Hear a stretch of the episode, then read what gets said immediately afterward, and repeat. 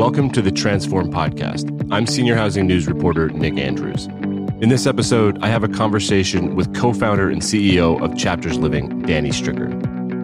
Prior to starting a new senior living operator, Danny spent time at Ascension Senior Living as the chief operating officer. In this episode, we explore his insights on the post COVID landscape in senior living.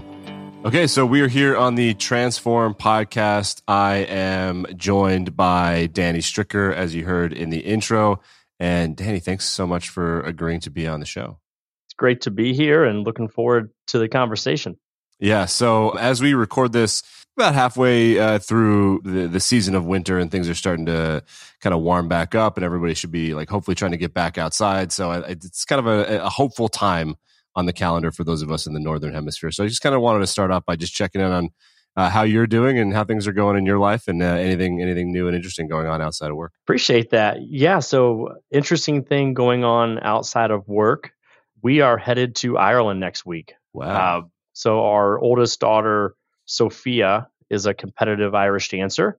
wow. And uh, we're going over for their nationals she's been working really hard and uh, we're excited about that so prepping for that trip. That's that's amazing. I follow a few of those uh, irish dance accounts on things like tiktok and instagram. It's kind of amazing. It's mesmerizing to watch people do that. So best of luck to her safe travels yes. and, and and all of that. And you might depending on when people are listening to this maybe she's a national championship. I guess we'll have to follow up with you down the road and find out yeah um, yeah. we'll be i'll be dan statting it up so uh, yeah, absolutely. Ready to go. G- getting down to business here. A little while ago, I believe fall, autumnish, 2022, you find that there is a, a new operator on the block. So just tell me what's going on. This is Chapters Living.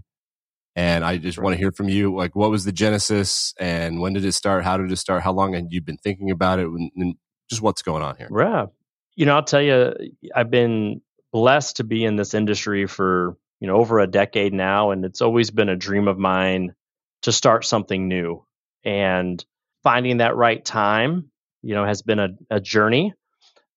We believe that you know starting something new during time of recovery and and still some distress in the industry is is a very opportune time to to start chapters and particularly around what we're focused on. You know we're not organizing ourselves to be everything to every every um, senior living solution. We're being very focused around two niche components, and uh, really lucky to have a great relationship with a local St. Louis uh, organization and, and Green Street Real Estate Ventures, and and the two principals in particular. So we definitely spent some time to you know get to know each other and and work through structures to form chapters to understand you know what can their resources bring and and what can we start anew and uh, you know having a senior living affiliation has been a goal of theirs and it's been a dream of mine to partner with a group uh, also out of St. Louis that we can really you know start an organization focused on memory support and assisted as well as active adult on the other end of this of the continuum so uh, finding that relationship and that partnership, getting the structure figured out was a great experience and we officially launched uh, august 15th so relationships are between people so we know green street exists but who are the people in particular that you know there? If you wanted to give anybody a shout out and how long have you been yeah. doing business with them or at least um, you know know them well? Yeah so tons of talented people um, that's part of the green street organization you know, in particular, Kevin Morrell and Phil Holst, the two principals, are remarkable and are uh, taking, you know, a chance and uh, investing in something new. And uh, so sure. the two of them are, you know, very much involved. And then the broader team, we have Luke Pope, who's you know over you know all of finance for them, and James Hefner on the legal side, and and Toby Martin on the uh, on the broader Green Street operations side. And then, you know, Chapters Living, we just hired um, several of our initial team members, given our initial portfolio that we'll be closing on here over the next 90 days, which will wow. be about 500 units amongst seven communities and four different states. So, extremely excited. We hired uh, Becky Kaufman as our SVP of Quality of Life and Memory Support. Known Becky for quite a while, nurse by background, but really that holistic view of uh, quality of life and the life enrichment component. And then, you know, we will be known in our communities for strong memory support, and she'll be leading that charge. And then we hired somebody new to the industry that has a great finance background in Tyler Brady. Okay. He's got a, a great background in public accounting through E&Y, and uh, and he is diving right in and uh, learning the industry quickly and building out our ERP platform. So we've yeah. got some other resources that and some other leaders that we've also recently hired to initially launch. Yeah, well, welcome to. Uh, was he said his name is Tyler? Welcome to the show. Yeah, that's right. Yeah, so. unbelievable. So a lot to talk about there. We I was just going to ask you the goal um, when we reported on this back in September was you said 400 units, and now you said you're going to close on. Is it one portfolio or is it you kind of clump this together yeah. and it's going to be 500 units? Huh? Exactly. So three separate transactions okay. and portfolios, and then the culmination of that is a little over 500 units. Wow, that's uh, so that's a little bit uh, overachieving compared to what we had reported back in the day. Yeah, a little bit. So we really believe this is an opportune time to um, work on finding those more portfolio opportunities to bring into the mix while you know these various communities have you know they all have different stories the organizations that are selling all have unique needs. And I'll tell you, we've probably assessed 50 plus opportunities, particularly in the Midwest, and we've landed on these initial ones. Followed a very rigorous process and really like the story of each of them. And we'll be excited to talk about them in more detail when we can, once the ink's dry on all the various deals but uh, but we're extremely excited and, and believe in each of these uh, communities for our initial launch. Yeah, so you're making your first big move here, uh, or a series of moves, I suppose. And you, you, said it's going to be sometime in the next next couple of months. So, uh, how close are we? And and are you ready to to make this happen? It seems like it's going to be because when you launch yeah, a company, it's all fun and games until there's stuff going on. That's right. So yeah, we're uh, we're working through from a legal perspective the various changes of, of ownership applications and in some regards some operational transfer agreements and uh, so once we you know complete uh, those steps we'll be ready to more publicly announce you know these communities in particular and sure uh, and where they're at so yeah I, I, guess we wanted to know and you mentioned it uh, in the open that you, you kind of leaning toward memory care and assisted living at the beginning, but you also mentioned uh, in September and now that active adult is on your mind as well. And yes. of course, that's the entire care continuum. So, what can you tell me about the the strategy there? And starting with higher acuity makes sense, of course, because it's a needs based situation. But sure. active adult is is also hot. So, so what's your thinking when it comes to asset class there? Yeah, so we have an active development that we are working through in St. Louis uh, it will be our first active adult launch, assuming all continues to go well. We really believe that when we look at active adult as a broad definition, our definition is that it's a golf cart away from life.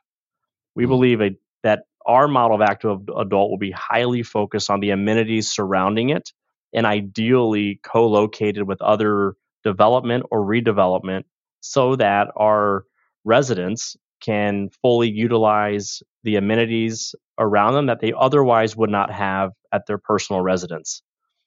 We're also looking at the affordability factor of it.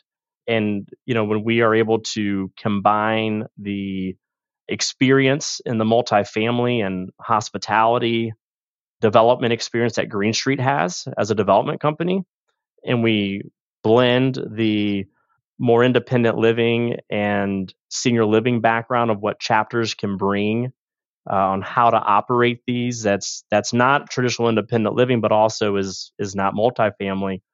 We believe we've got a pretty unique combination there that we can be a leader, particularly in the Midwest, as it relates to active adult development. So we're starting our first one, and we're working through the the details, the design, the pro formas, you name it, and we're getting that model right, as right as we can, uh, with it being our first one.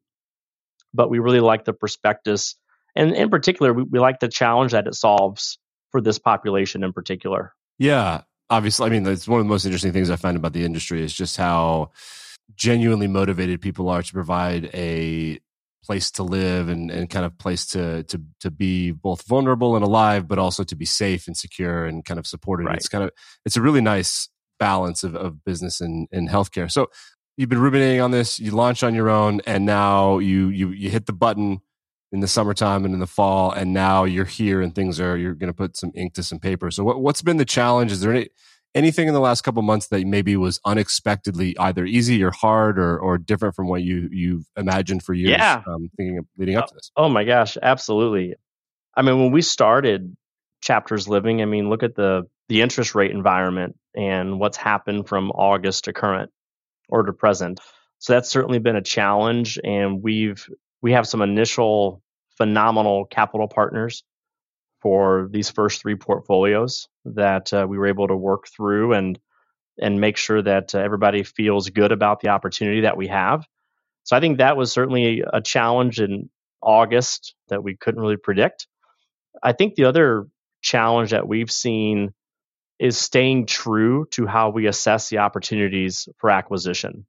It's very easy right now to see a there's a there's a lot of opportunities for for acquisitions in our space right now and it'd be really easy for us to say to you, "Hey, we've got an initial launch of a 1000 units."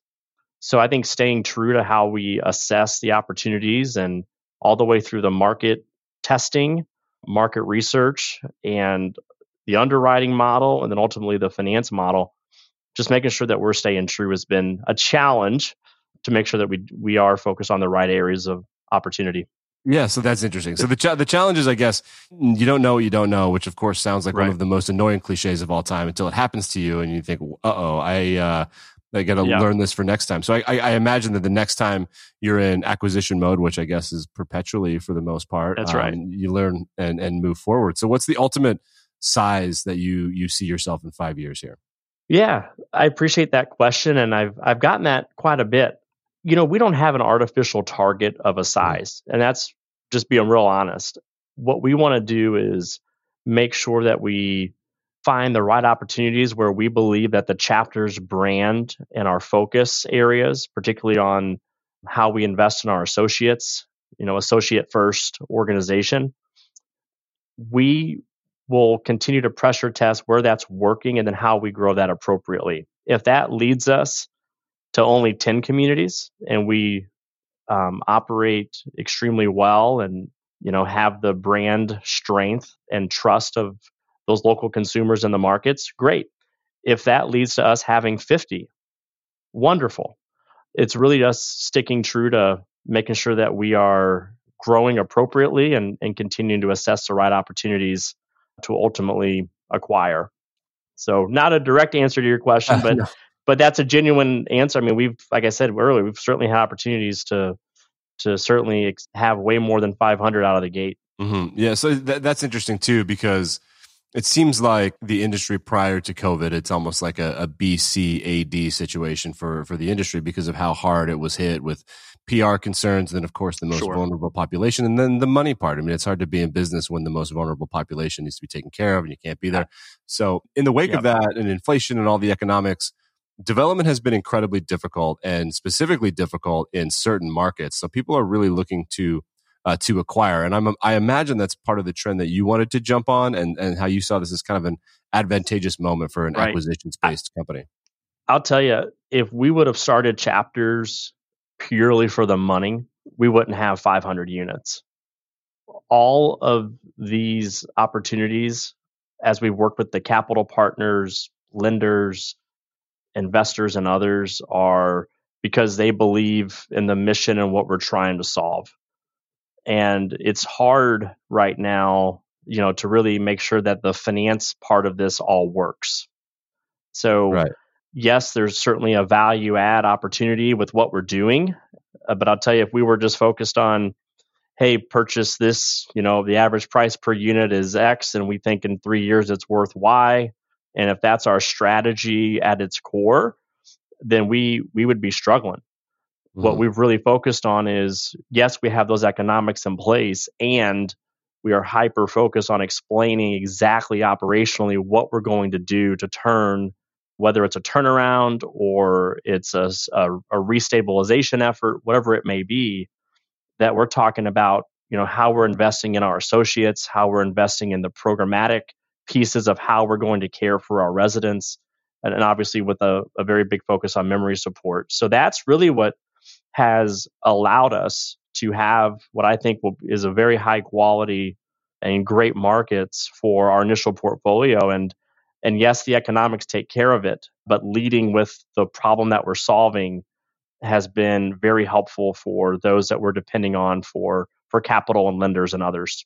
So regionality and and being kind of local or regional as an as an operating company is a bit of a trend that we've noticed and it seems that you can have a greater greater handle on the things that you're operating if you can kind of drive there in a day and there's yes because the parts pockets of the country are different. Now, you're in a really strange pocket of the country and one of the yeah. cities I'm kind of fascinated with because when you're in St. Louis, maybe you're really in Illinois, the way that if you're in Philly, maybe you're really in Jersey or Chicago, you're in Indiana. So right. what, what what's the yeah. vision for the regionality of this? And then tell me a little bit about the challenges and, and benefits of St. Louis area as a whole.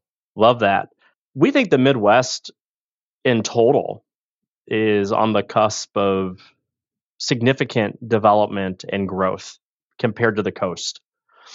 Reading a book right now called The Rise of the Rest. Hmm. Incredible research and and talks about startups and where you know money is is being invested in startups and the Midwest is certainly a growing market. St. Louis is great because it's so central and it is easy for us to get to Kansas City to Chicago to Southwest Missouri, North Northwest Arkansas, easy flight to Texas uh, even easy flight to Colorado, which isn't the Midwest, but it's easy for us to get to those types of strong markets uh, with a pretty simple plane ride or drive. Mm-hmm. One thing that we are, and this is true for our initial acquisitions for the most part, six of the seven anyway, we do look for going into a market with at least two communities.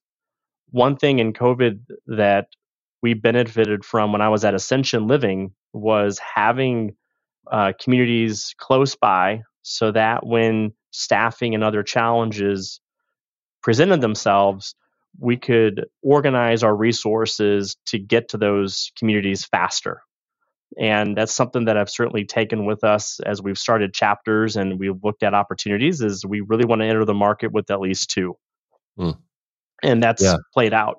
So, and the one right now where we will that we will have that's that's a standalone right now. We already have some potential acquisitions on the back end that will complement that market. So we'll we'll definitely have at least two per market that we're entering into. Yeah, that's an interesting. Just just like having a a big or little brother there to kind of support in case anything goes wrong, and then you can kind of share right. resources, and executive directors can help each other and whatnot. Are you going to have an executive director for each community, or will there be kind of one regional person yeah. over in a market, or how's that going to work? Yeah, so one one thing that I'm really passionate about is the role of the executive director. Um, we will have one at each community our titles for executive directors are our chief experience officers uh, and our CEOs.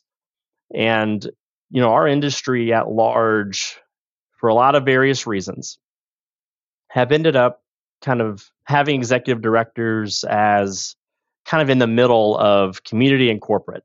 And, you know, our philosophy is a very flat organization that maximizes their gifts and talents to really drive the experience for existing associates and new associates coming in that they have a phenomenal and unique experience with chapters compared to their previous employer?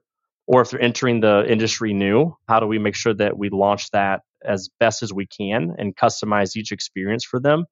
And then for our revenue generation you know how do we continue to invest in the right activities and quality of, of life programs for our residents to extend their length of stay and to also distinguish ourselves when families tour against other communities. So we we are investing heavily in our CEOs to really drive the culture and the performance for chapters living. I am a huge believer in you know centralized back office stuff, but decentralized decision making. And uh, we're, we we will be living that out with you know how we're providing support to our CEOs, but also in the trust that we're giving them to drive their local community's performance on on all aspects. Sure. Yes. I, I want to get your thoughts on the industry as a whole. But before we do that, I think maybe we'll take a little side trip and learn a little bit about you. If you pull up your LinkedIn, you went to yeah. not one, but two colleges that I've never heard of. So let's hear a little bit about your education and uh, where you're from yeah. and, and, how you started down this path. Yeah. So, uh, born and raised in St. Louis, for those that are listening that are from St. Louis, I went to Ritenour High School. You have Oh, to nice. ask that question if you're a St. Louisan. I went to William Jewell College in Liberty, Missouri, which is North Kansas City. What brought me there was uh, playing basketball. So I played basketball my first year. Was done after that. Uh, college basketball uh, was a great experience, but uh, but very challenging, and Mhm. I was ready to to do something else with my uh, my spare time. I still love playing. And then my senior year of college, so I did a, a business and psychology degree. Definitely had different plans other than senior living. I wanted to save up additional money to buy an engagement ring. Nice. And this was in 2007, which, you know, the job market in 2007 wasn't great yeah. definitely what it, what it wasn't what it is right now. I got a job from four to midnight Monday through Thursday at a 16 unit residential male behavioral health house, and I was the I was their guy from four to four to midnight Monday through Thursday, from passing medications, cooking food, cleaning the rooms and the house, and it was mostly elderly gentlemen, and I just it just never felt like work to me. I mean, I would I would do it tomorrow if I could. That's what really that's I, I got very lucky that I found my passion at Yeah. such a a young age and and also I was able to buy a engagement ring. Uh, and my wife and I were we've been married for 15 years as of January. So that's what kind of launched me. I got my master's right after college at Lindenwood University. And I wasn't always planning on getting my master's, but I had to because in Missouri at the time, you had to be at least 25 to get your administrator's license unless you had a master's degree and so Hmm. many hours in an AIT program. So I had my AIT program with underway, and then I got my master's, and then I was able to get my administrator's license. So I was, you know, my first administrator job was in 2009, and then I went to Alexian Brothers uh, after that. Thought I wanted to be a hospital administrator. Alexian Brothers had hospitals in uh, in Chicagoland, and yeah. uh, they had two skilled nursing facilities here in St. Louis. So got to operate one of their skilled nursing facilities, and the people that we had there from an associate perspective really changed my mind to just take hospital administration off of a potential roadmap for me. I mm-hmm. just fell in love with supporting them and and their life journeys and all that then correlated to really solid resident care and and I kind of kept that with me in my career as we really focus on our associates. So that's uh, then we were purchased by Ascension, you know, and and then Mhm. from that journey on, I had great opportunities within Ascension Living in particular, and was always a goal when we were acquired that I became that division's president, and uh, to go from you know nursing home administrator to the president of a pretty large organization, you know, within a eight year stretch was an incredible journey. Tons of great relationships and support and belief in me as a leader, and uh, so that's uh, a lot of the background that I have over this Sure. past decade. Yeah, so it's it's interesting. A couple of, of thoughts. First is that if you're it's your 15th anniversary, off the top of my head, is that like it's like a jewel, like the crystal anniversary, which I didn't know that that So- existed until I got Yeah. married, and then there's like a whole list of things every year. Yeah. Oh man. So if if you've ever read like the seven love languages, I heard it. Yeah, yeah, yeah, yeah. So my wife's one of her top two. One of them is is gifts. One of my weaknesses is gifts. Oh, no. so Uh-oh. it's always a struggle for me, man. Like I've got to figure out, you know, what I'm going to do. One of uh, one of my first mentors in senior living, uh, Stacy, um, when I first got married for our one year anniversary, she had to really coach me through, what you know, what do I buy? Is it a jewel? I still remember her giving me trouble, and yeah. uh, I, I honestly was was was looking at like Walgreens, and she's like, "You're No. you're out of your mind." So so that's not my that's not my strength. But Oh, 15 years, I did do some homework on that, and and and did get an anniversary band for. her. Oh So, wow! Yeah, well, congratulations. Yeah. That's that's uh, that's uh, that's quite a journey, I'm, I'm sure as well. And how fortunate for you to not only know a person that you wanted to spend the rest of your life with, but also pretty quickly kind of figure out a niche area to work in. Most people kind of wander, or they like maybe you you, you learn Yes. business or, or whatever, and you're like, okay, I'm to go do business. What does that mean? You don't you learn about industries that you didn't know existed and like different niches. So right. pretty fortunate situation. You said you had a great mentor. I, I imagine those first, like you mentioned, first five to 10 years were really formative. And then you find yourself, you know what? I, I think I'm just to keep climbing the ladder and do this. I want to be in this for a while. There's a handful in particular that I still keep in touch with and can just talk differently with Mhm. around just challenges that that I'm having or what they're doing on certain situations and just having that solid set of people that I can go to and look up to is just so valuable. And if you're a young leader listening and you know looking for additional ways to grow, definitely lean on your mentors. And mm-hmm. what I've learned in in my own way, I've become a mentor to a couple other people, and it's just as enjoyable helping others yeah. uh, and paying it forward. And very fortunate, and, and especially at Ascension Living, had phenomenal leaders and CEOs and others that I got to learn a lot from along the way as well. So uh, let's talk about the industry now. Speaking of having mentors and people to lean on, something like COVID happens, which is kind of a once ever situation, but it it shows that right. the industry can kind of come together to combat media narratives and also like figure out what yep. the hell is going on. You also learn in, in periods of crisis that there's opportunity for revolution. For example, things like Zoom and how to do things on right. your phone and Netflix and all of that that kind of helped us get through that. So I, I wanted to ask how you see technology playing a role now? Because if you were at Ascension for a while, there's no chance that it was this way five years ago. Not only has tech gotten right. better, but the, the residents and, and, staff and everybody understands how it works better. So how do you see it right now? Uh, so both Becky and Tyler in particular, I believe have spent each at least 20 to 24 hours of seeing various technology platforms from the finance and rev cycle and the ERP side, all the way through to the EMR medication uh, record, the family engagement portals, staffing portals, and then our HR within different payroll systems, you name it. So I think we've got a pretty fresh and exhaustive view of technology. And here's what we mm-hmm. prioritize first. We said, how do we want our associates to experience technology? And what do we want it to solve for them? And we started from that lens and we said, hey, we want a simple platform that ensures that it allows them to focus on revenue and associate engagement and retention. So we viewed um, our hiring platform, our ERP platform from that lens. So, how do we do single entry ordering and all the way through the payable side? Then, how does that then seamlessly go into the financial statements? Or how do we input a name one time and it carries through the whole system on the sales side to the nursing side. So we identified the simple problems we wanted to solve and then we assessed them all through that lens. And the technology options in senior living are vast. We probably could have doubled our time in seeing different platforms, but we had some good contacts in the industry that you know that we trust that said, "Hey, look at this one, look at this one," and and we were able to really spend some adequate time with several of them.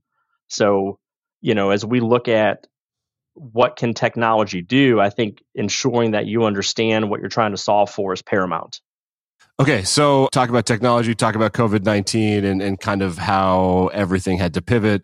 I want to get your impressions on the things that came as a result of COVID 19 right. or kind of aftermath. That includes like inflation, supply chain stuff, the real estate market, the labor market. So, uh, how was 2022 from, from your view, and, and where do you see the industry with regard to the macroeconomic so situation right now? Definitely some continued hangover from the pandemic, and we're all continuing to try to work through, you know, what is the normalized view and operational challenges that are just here to stay. So don't think there's a perfect answer to that. It's a it's an uh, we're still learning from that.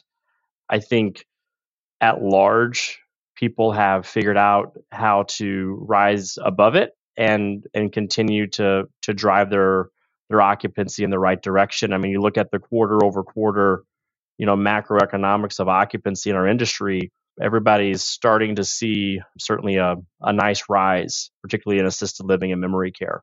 You know, the macroeconomics are really challenging, obviously, to navigate just from your pure cost per day. And there's a lot of variability. There's a lot of, you know, how do you predict in, a, in three months from now where food pricing is going to be? So, how do you make sure that we've got, you know, enough planning and contingency planning, if you will, to kind of ride those waves. And that's something that we've thought a lot about as we've underwritten and and projected certain you know all these acquisitions is how do we make sure that we we allow for some for plenty of of, of unknowns uh, that could occur.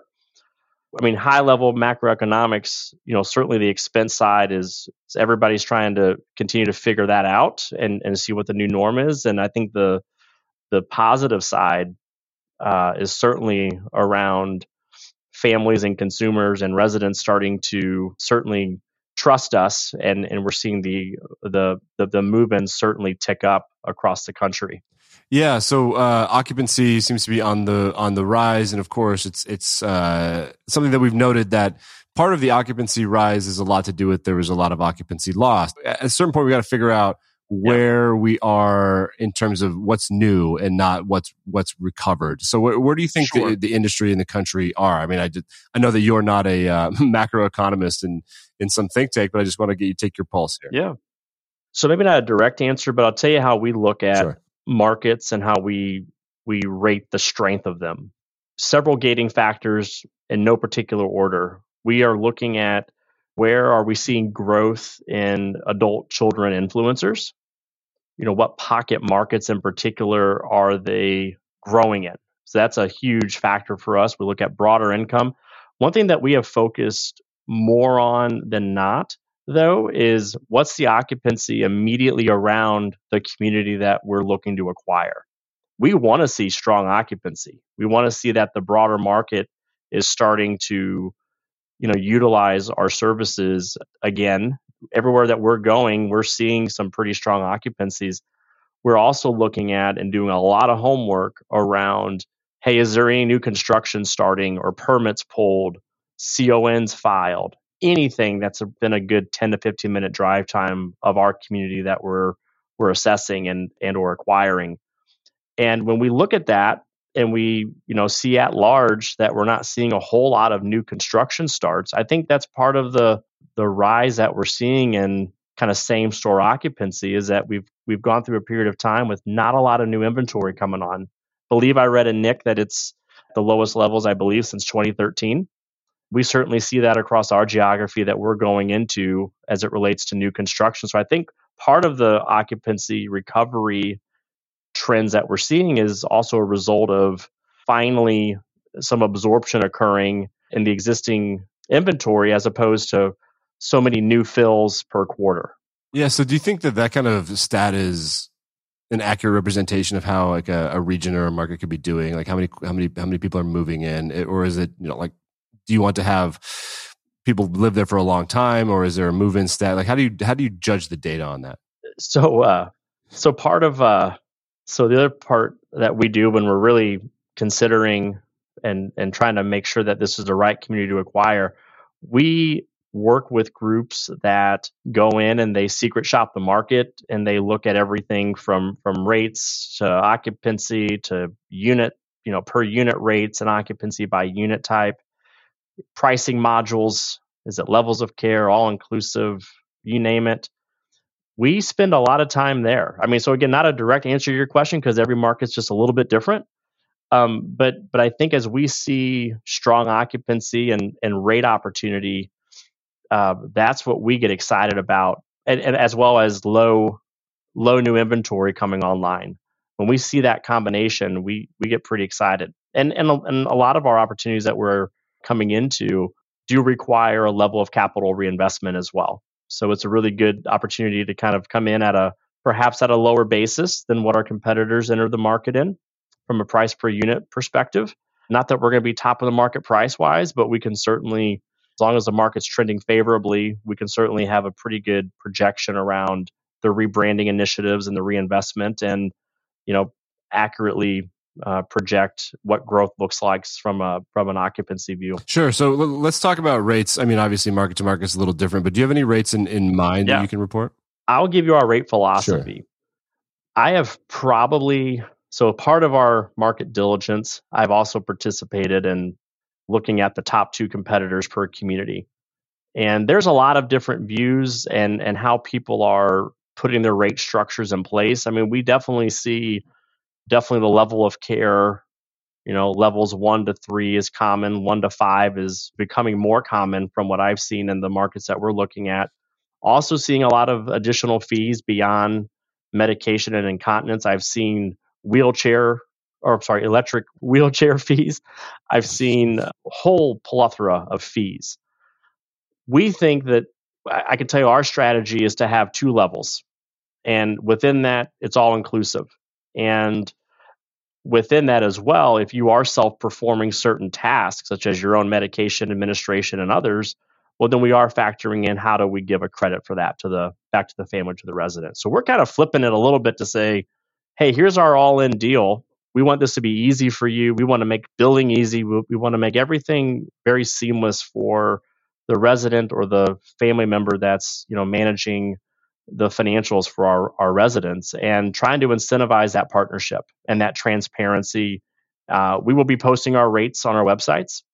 Um, so a little different okay. approach too. I mean, if you talk to the average person um, within your family networks and others, it's probably pretty tough for them to figure out what does it really cost to be in assisted living and memory care. I think that's a challenge. Yeah. And you know, we look at distrust distrust as a whole coming out of COVID. I mean, what an opportunity for us to to continue to educate the the marketplace about what we do, the solutions that we offer. We do great things in our industry, and I think more and more consumers and families need to experience senior living for their loved ones versus keeping them isolated at home.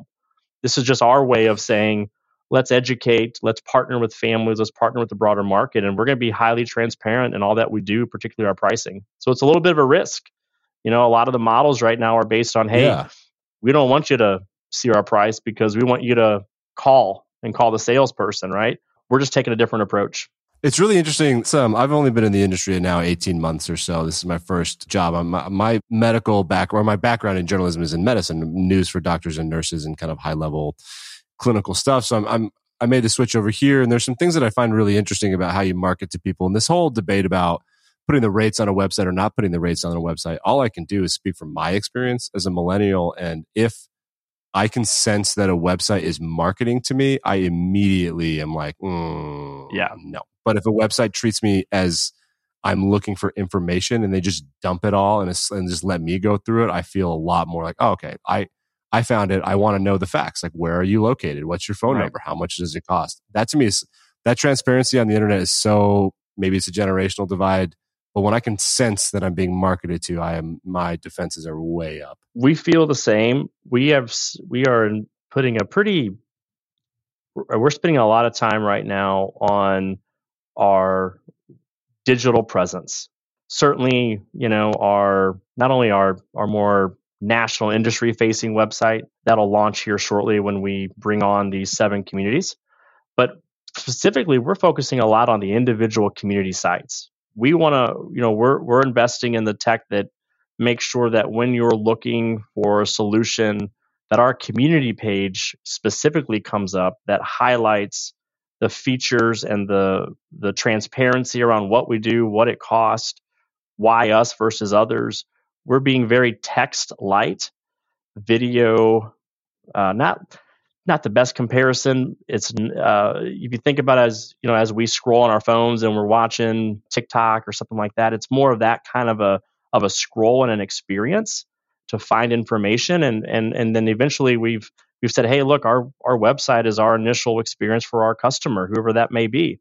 So how do we make sure that it's seamless, easy? Everything from our FAQs, very different questions that we're answering on our FAQs in particular, you know, we know that a lot of families feel guilty when they're looking for a loved one. And how do we focus there? How do we focus on our transparency, how we partner with them, and the information that they have at their disposal to help us, how we can help them work through this process? Sure.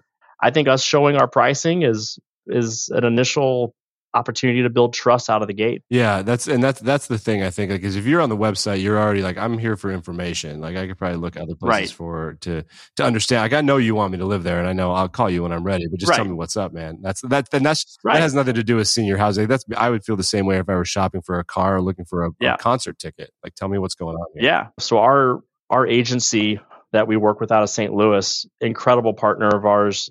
We looked at a lot of different industries around the experience that we wanted people to have from a digital perspective. So we did not model ours at all after traditional senior living. We modeled it kind of a broader hospitality view, less text, more engagement and experience. So it's been a marketing and, and digital strategy is not my forte, but I have certainly learned a lot and I've learned so much about how complicated the digital marketing world is right now, especially with COVID and and people really investing across industry and investing in their tech platforms and how they reach a global consumer. And senior living uh, and healthcare overall is evolving in that technology. And uh, you know, for for chapters, you know, we will eventually have a sales support leader but on the marketing side, we're going to trust you know in uh, a particular agency to do that work on our behalf, just given how fast that that world is moving. Yeah, you know, I, I call a plumber when I need plumbing done. That's, that's kind of how I look at things. But I'm not a businessman, so I don't. Yeah. I don't, I don't really know how people run their stuff. Okay, so yeah. uh, it's been a great conversation. Before we wrap up, I just wanted to ask you. I'm a huge chess person. Like I watch chess streams. I've got yeah. one in the background on now. And St. Louis, for people that don't know, is the capital of chess in the Western right. Hemisphere. You think of like Manhattan or somewhere else. Nope. It's St. Louis. Isn't that the, nope. people don't know a lot about what's going on in St. Louis? Isn't that the weirdest thing? In uh, the Central West End, we've got the the Hall of Fame. You know, I've actually been to an event uh, here in the past, I think, 18 months, where fundraising focused around chess and and providing mm-hmm. uh, you know providing resources to kids and some of our school systems that want to play chess, and they brought in like the top five chess players in the world, and we got no, to watch them. We got to watch them play. Eh, yeah. I mean, it was amazing how fast they moved and, and how they were thinking on move one. You could tell that they've already thought about move 10 plus, right? So, right, yeah, uh, lots to learn in senior living from chess, right? sure, so. yeah, a lot of. Do you do you don't want to look too far down the road, but you also don't want to get caught dazing off either. That's right. You want to, you want to be safe, focused, and, and all that. So, Danny, thank you so much for for joining us. Of course, we're going to link to a bunch of coverage of you and maybe your LinkedIn profile in the transcript that will be available. And we'd love to have you on in the future. But thanks so much for taking the time. Enjoyed it a ton, and and look forward to future conversations. All right, we'll see you around. All right.